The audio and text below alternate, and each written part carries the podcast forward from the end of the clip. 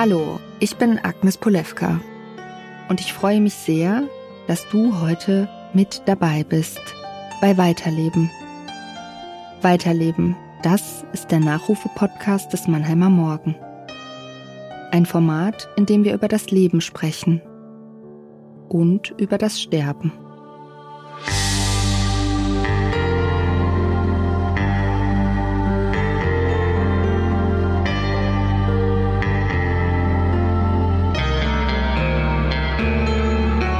Die meisten von uns sprechen nicht gerne über den Tod. Wir denken noch nicht einmal gerne daran. Aber wenn wir ehrlich sind, macht erst der Tod unser Leben so wertvoll. Er hält uns dazu an, uns die großen Fragen zu stellen. Was macht ein gutes Leben aus? Wer wollen wir sein?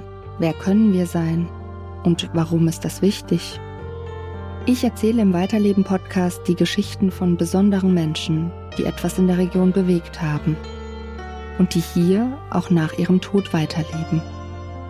Ich habe mit Partnerinnen gesprochen, mit Söhnen und Freunden, mit Wegbegleitern.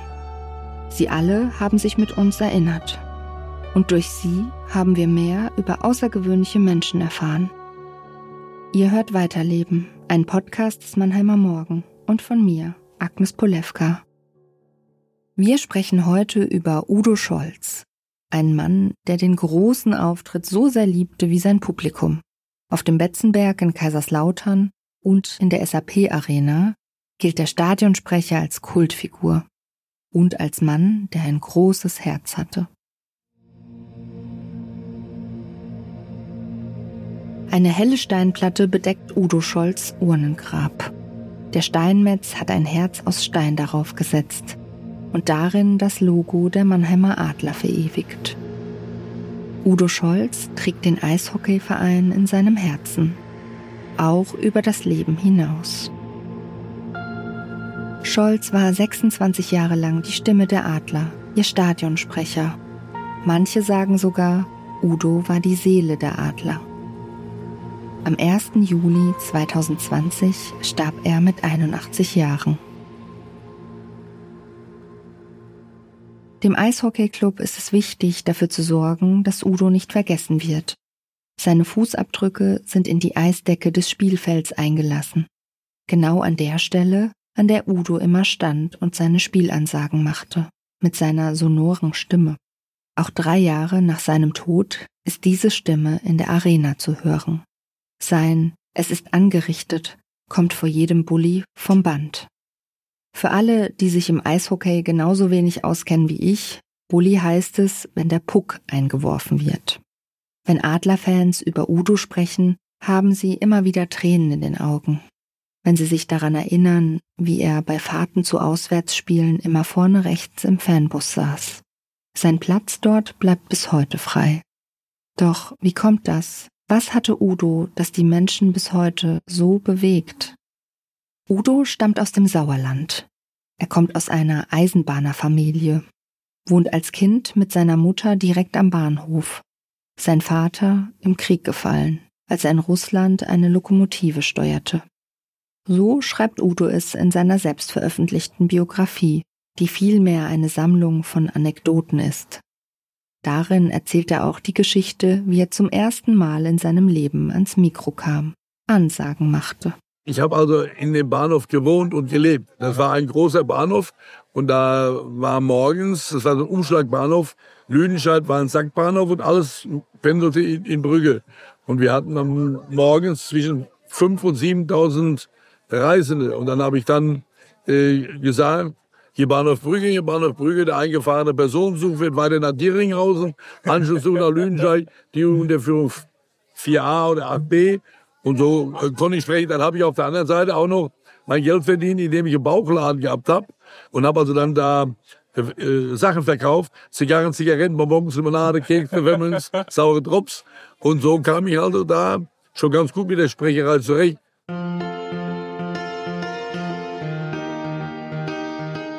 Später macht Udo erste Ansagen auf dem Fußballplatz. Zunächst noch in Lüdenscheid. Dann bekommt er 1963 das Angebot, ganz groß im Fußball einzusteigen. Nicht als Spieler, wie er sich das vielleicht gewünscht hätte, sondern als Stadionsprecher bei Borussia Dortmund. In der ersten Bundesliga-Saison überhaupt. 9 Jahre lang macht er das, bis Anfang der 70er.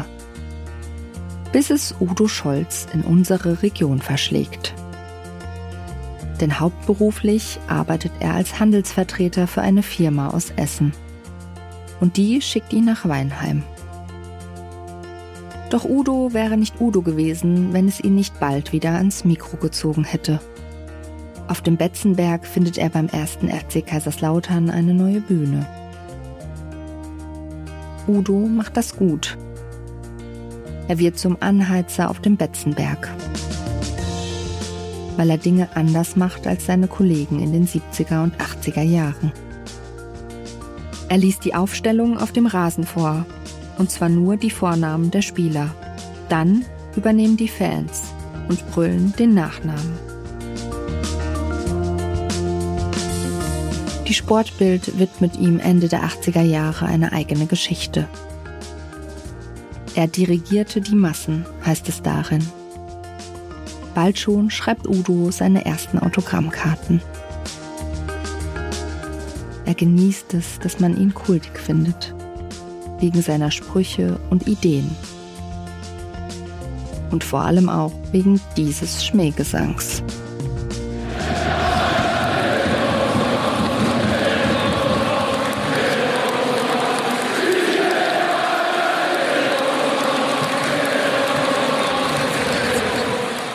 Zieht den Bayern die Lederhosen aus.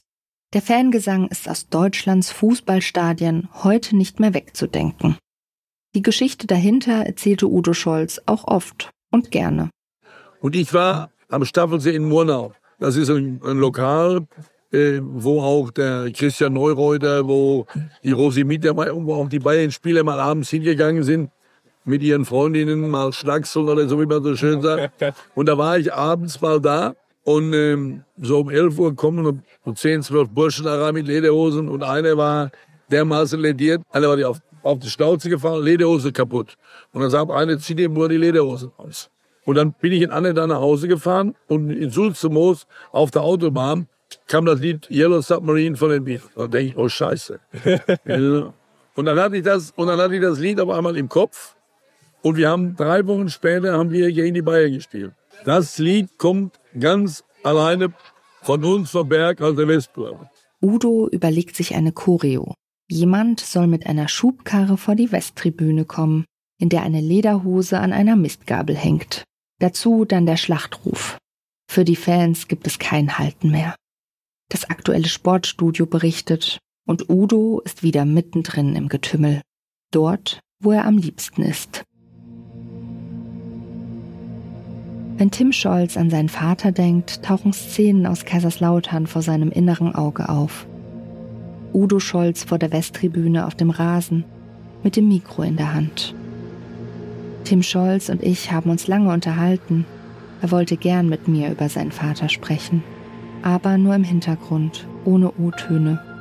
Mehr ging einfach nicht. Weil er immer noch sehr um seinen Vater trauert. Um das, was sie hatten. Und um das, was sie nicht hatten. Immer wenn Tim heute im Lauterer Fanblock steht, also etwa alle 2 Wochen, dann denkt er auch an Udo, mit gemischten Gefühlen. Dann ist er stolz und dankbar und traurig. Als Kind begleitete Tim seinen Vater zum ersten Mal auf den Betzenberg, wo er im Kindergarten des Fußball-Bundesligisten mit den Söhnen und Töchtern der Profis spielte. Dann, mit 7, 8 Jahren, war er zum ersten Mal mit Udo in der Sprecherkabine. Udo Scholz war immer unterwegs, nur selten zu Hause. Er war einfach, und jetzt zitiere ich Tim, ein Hansdampf in allen Gassen. Einer, der auf allen Hochzeiten tanzen wollte und dies auch tat. Und das hatte seinen Preis. Sein Telefonbuch quoll über mit Nummern von Promis aus dem Fußballkosmos, Uli Hoeneß, Franz Beckenbauer, Hansi Flick. Darin fanden sich Kontaktdaten von Menschen, die in der Region und weit darüber hinaus etwas bewegen konnten. Udo hatte all diese Nummern nicht nur, er wählte sie auch. Die Erfindung des Mobiltelefons Das war die vielleicht wichtigste Erfindung seines Lebens. Denn Udo war ein ausgezeichneter Netzwerker. Wenn er im Auto unterwegs war, wurden seine Mitfahrer oft Zeuge stundenlanger Telefonate. Ich habe mit vielen von Udos Freunden und Bekannten über ihn gesprochen und jeder, wirklich jeder von ihnen, beschrieb mir Udo mit dem Handy am Ohr. Sie erzählten Geschichten darüber, wie Udo das Telefon zückte und für jedes Problem eine Lösung parat hatte oder vielmehr einen Kontakt, der helfen konnte. Denn Udo wollte anderen Menschen unbedingt helfen. Anfang der 90er Jahre, während des Balkankriegs, organisiert Udo Scholz mit FCK-Präsident Norbert Thienes einen Hilfskonvoi, der in die Krisengebiete fahren soll. Udo macht sich mit einem der 10 voll beladenen LKW mit auf den Weg. In einem der Fahrzeuge befinden sich 70 Paletten mit Babynahrung, die wegen falscher Etiketten ausgemustert werden mussten. Udo hatte sie über einen Freund organisiert, der in einer Firma in der Region für die Gläschen zuständig war. Für Udo fühlt es sich gut an, gebraucht zu werden, Anerkennung zu bekommen. Während seiner Zeit in Kaiserslautern organisiert er weitere Hilfsfahrten. Udo Scholz ist ein empathischer Mensch.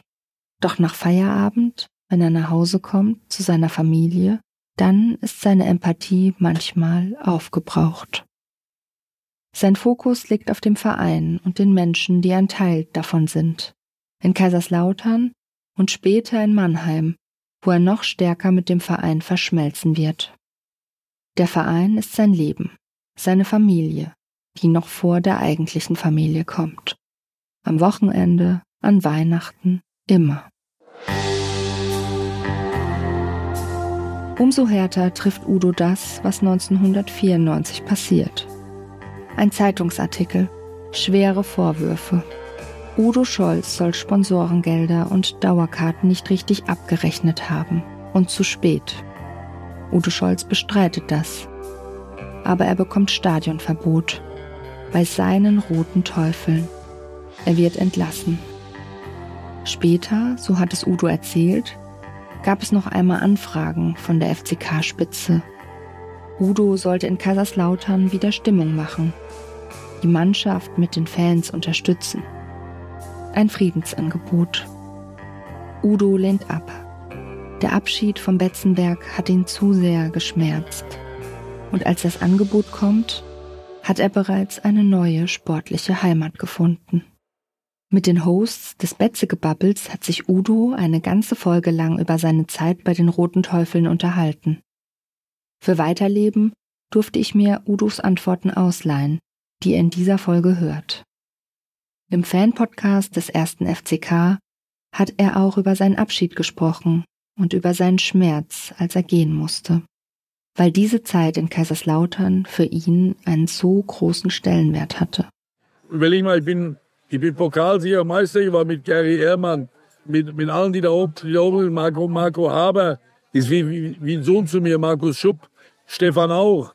Und da kennst du ja alle da oben. Die kommen ja auch hier zu mir und wir verstehen uns gut, oder Bruno Labbadia. Aber ich kann mir das auch nicht antun. Wenn ich da oben raufgehe und sehe dann da oben den Rasen und sehe das Ganze, das tut mir zu weh. Nach seiner Zeit auf dem Betzenberg fängt Udo als Stadionsprecher noch einmal ganz neu an. In der deutschen Eishockeyliga, bei den Adlern Mannheim, seinem neuen Verein. Blau, Weiß, Rot. Wie sehr sich diese Farben über alles in seinem Leben legen werden, ahnt Udo damals, als er Mitte der 90er Jahre zu den Adlern wechselt, noch nicht. Als er für den Eishockeyclub zum ersten Mal ins Mikro spricht, ist ihm der Sport fremd. Er kennt die Regeln nicht, die Spieler, die Abläufe. Doch er lernt dazu. Seine Zuneigung wächst. Und auch sein Respekt vor dem Sport auf dem Eis. Ein Fußballspiel ist eine gemütliche Angelegenheit. Da sitzt du da oben drin und guckst, wann ein Tor fällt, und du machst eine Auswechslung. Beim Eishockey spielt alle Sekunde was. Du hast Zeitstrafen, du hast Emotionen. Du kannst also ein Fußballspiel mit einem Eishockeyspiel nicht vergleichen. Und einer, der mal Fußballfan war und der mal mit ins Eisstadion geht, der sagt, ach du Scheiße, das ist eine Kaffeeveranstaltung beim Fußball. Udo fühlt sich im Eisstadion immer wohler. Zunächst im Friedrichsparkstadion, später dann in der SAP-Arena. Je mehr Eishockeyspiele er moderiert, umso größer wird seine Liebe zum Sport und den Menschen, die dazugehören.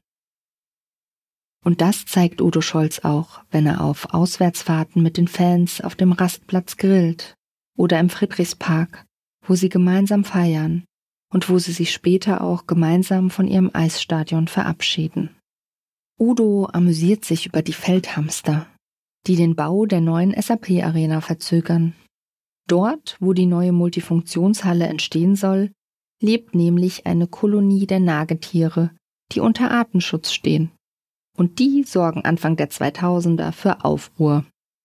Der Mannheimer Oberbürgermeister Gerhard Widder und sein damaliger Umweltdezernent Lothar Quast entwickeln ein Artenschutz- und Aufzuchtprogramm.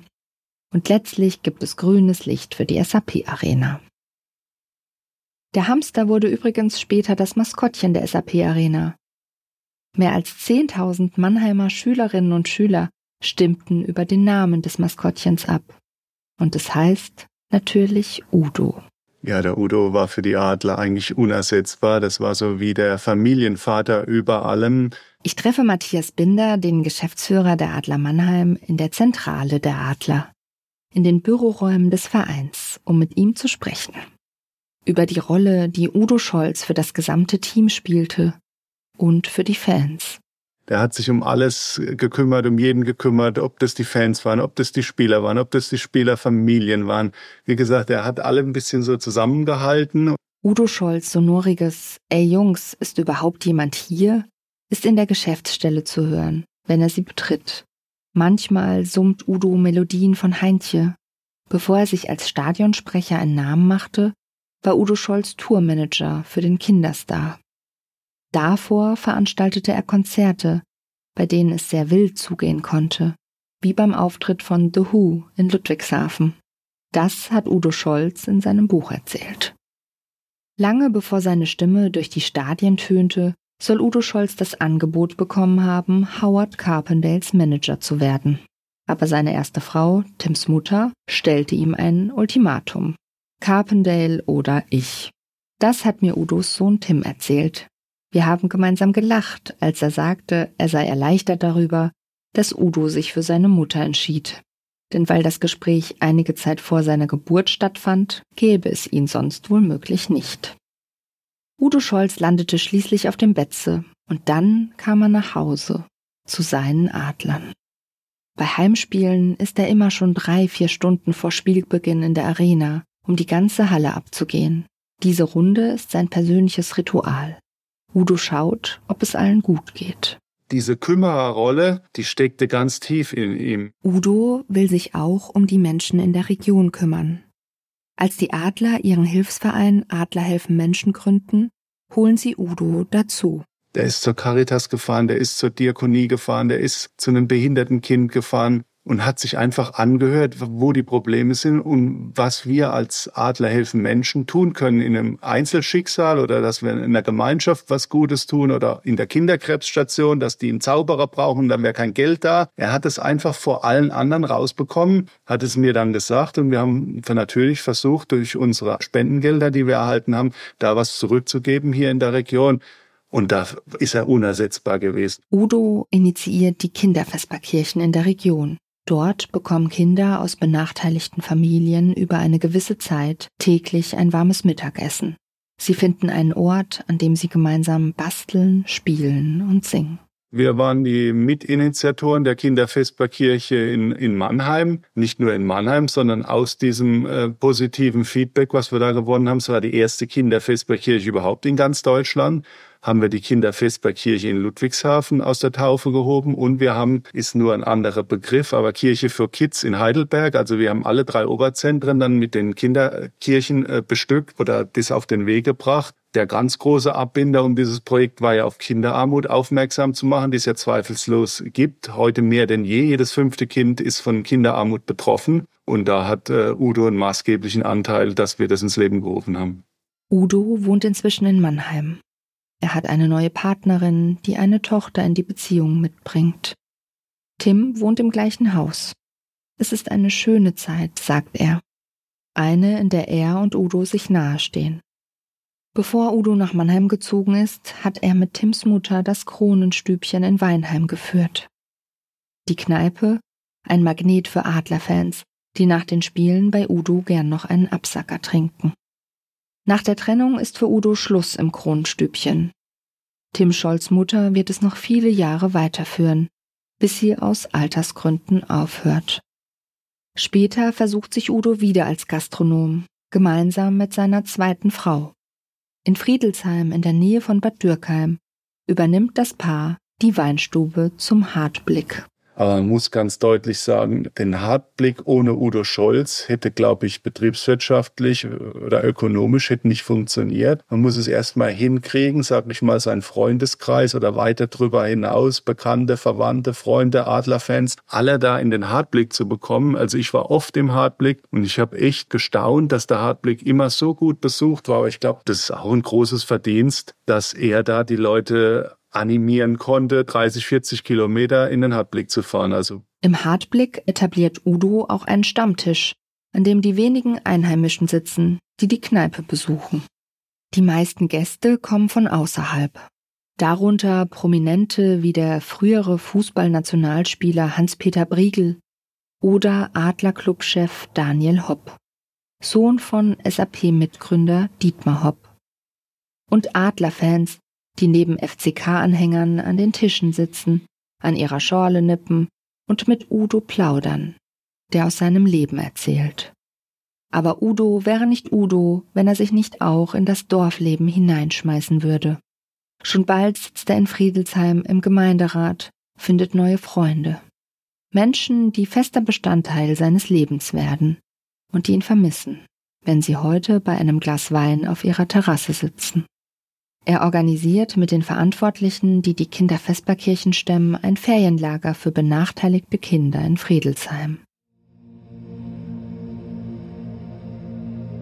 Wo immer wir uns in Friedelsheim befinden, sei es am Backhaus, in den Weingütern, am Hartblick, Udo Scholz wird immer irgendwie um uns herum sein, sagte der Bürgermeister Peter Fleischer an Udos Trauerfeier am 21. Juli 2020. Gemeinsam mit Peter Fleischer war ich an Udos Grab. Er hat mir erzählt, dass Udo oft gespürt habe, wie es anderen Menschen ging und im richtigen Moment die Arme ausbreitete.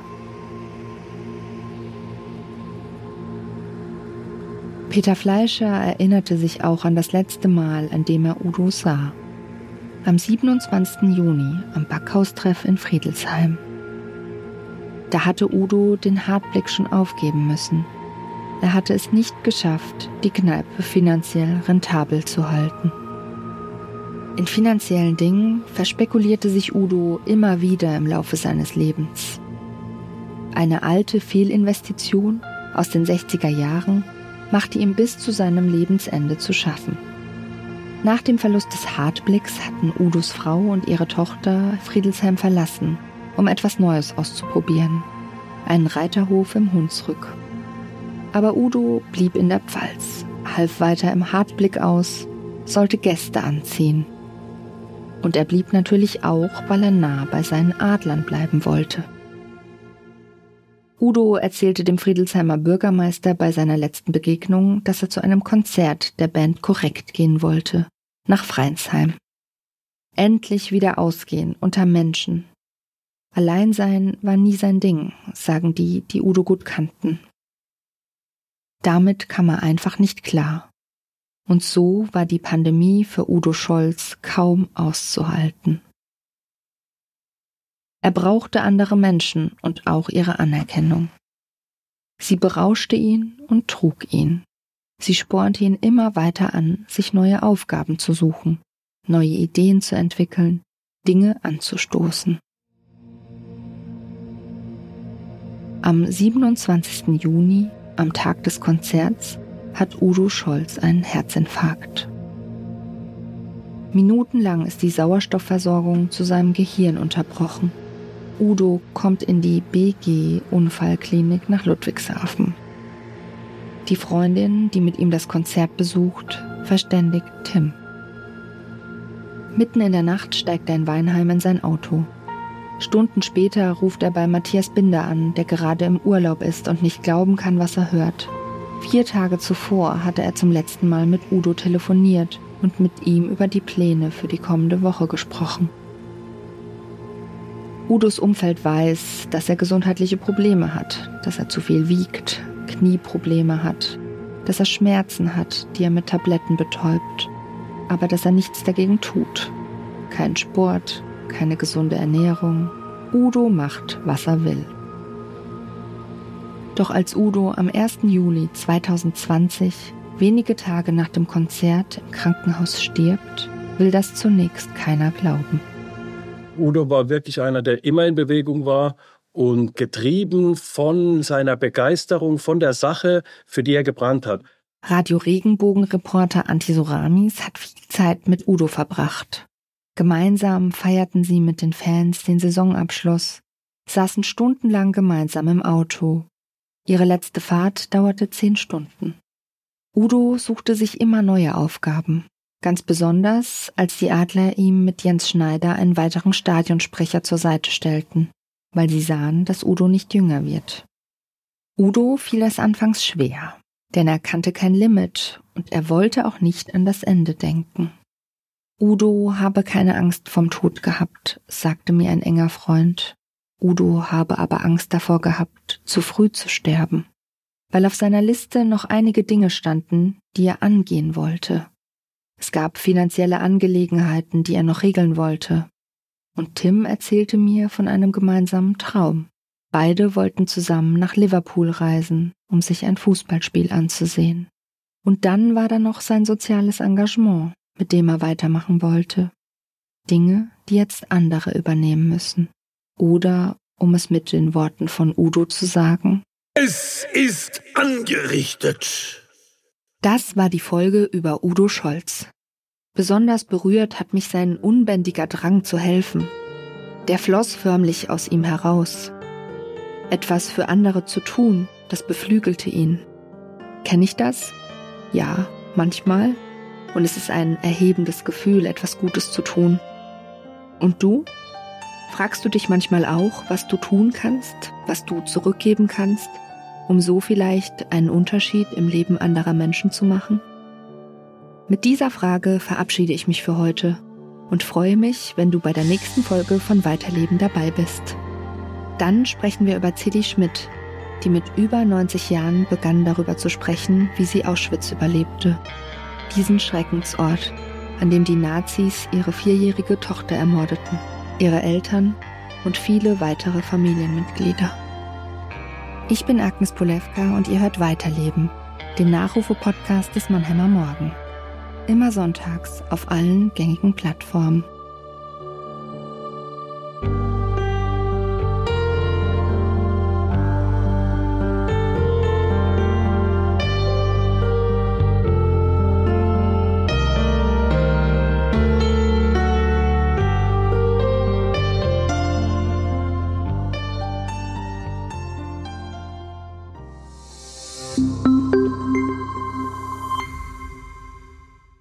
Podcast des Mannheimer Morgen. Musik und Produktion Mischa Krumpe.